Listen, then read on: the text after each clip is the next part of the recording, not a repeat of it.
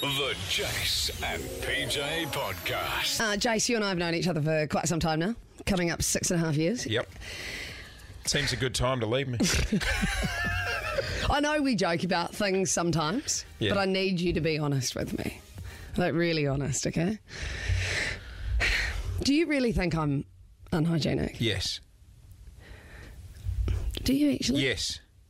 No, but th- you say that on air. 100%. You say that on air sometimes, but you're kind of joking. Because No. I, shou- I shower daily.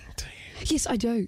Sasha? You don't believe in soap, though. Yes, I do. I do. No, I soap. You don't because I do soap when now. I when I was helping Tonerati house it Yeah. uh, last year Oh, or the year that- before. oh, last year anyway, was a write-off. No, no, no. It was before the pandemic. It was pre-pandemic, and uh, I was trying to wash a dish that I had used, and you literally didn't have dishwashing detergent. oh, but was I on holiday? No, no, no there was no dishwash. No. What do you Oh, no, use? I usually. No, no, No, no. no, no, you're only gone for a few days. There was no dishwashing. No, no, no. detergent I, in the that, house. Mm-hmm. well, that was just a one-off because also, your your dishcloth was in a wet heap at the bottom of the sink and stank to the high heavens. You sniff yourself a lot, too. Why do you do that? yeah, you do. Okay, I experiment with deodorant. Okay, I try and get aluminium free deodorant. It doesn't always work. All right, I just think you're kind of like a 16 year old in your approach to like living. not with just that going stuff. through puberty. I would say more a 34 year old unemployed stoner just sitting in their, sitting in their own Okay, filth. I know. Um, uh, producer Reginald Sam, I think he'd stand up for me in this situation. Sammy boy, we've had you know a few months together.